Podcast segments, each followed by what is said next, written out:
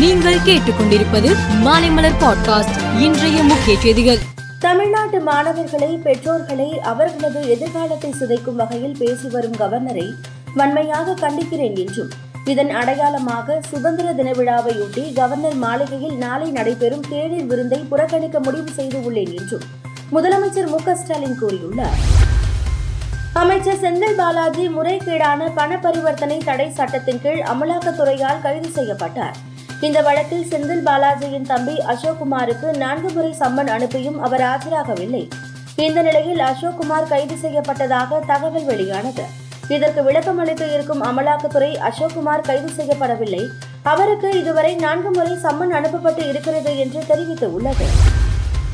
சுதந்திர தினத்தையொட்டி சென்னையில் அசம்பாவித சம்பவங்கள் நடைபெறாமல் தடுக்க போலீசார் உஷார்படுத்தப்பட்டு உள்ளனர். போலீஸ் கமிஷனர் சந்தீப் ராய் ரத்தோர் உத்தரவின் பேரில் நகரம் முழுவதும் வாகன சோதனை தீவிரப்படுத்தப்பட்டுள்ளது. மேலும் ரவுடிகள் செயல்பாட்டை கண்காணித்து பிடிக்கவும் போலீசார் களத்தில் இறங்கியுள்ளனர். திருப்பதி அருகே சேஷாசலம் வனப்பகுதியில் செம்மரக்கட்டைகள் மட்டுமே விளைகின்றன. செம்மரங்களை வெட்டி கடத்துவது கடந்த முப்பது ஆண்டுகளாக நடைபெற்று வருகிறது. வனப்பகுதியில் இருந்து செம்மரங்களை வெட்டி கடத்தியதாக தமிழ்நாட்டை சேர்ந்த நாற்பத்தி ஏழு கூலி தொழிலாளர்கள் கைது செய்யப்பட்டுள்ளனர்.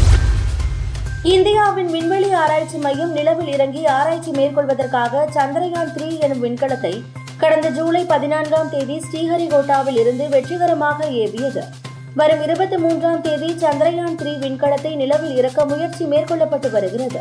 அதன்படி இதன் சுற்றுவட்ட பாதை படிப்படியாக குறைக்கப்பட்டு நிலவை நெருங்கி வருகிறது.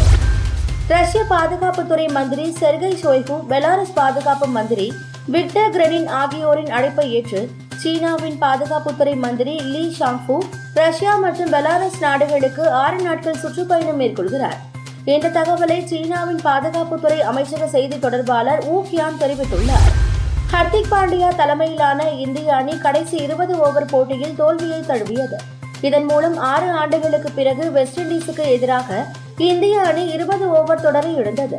பத்து ஓவர்களுக்கு பிறகு நாங்கள் ஆட்டத்தின் தன்மையை இழந்தோம்.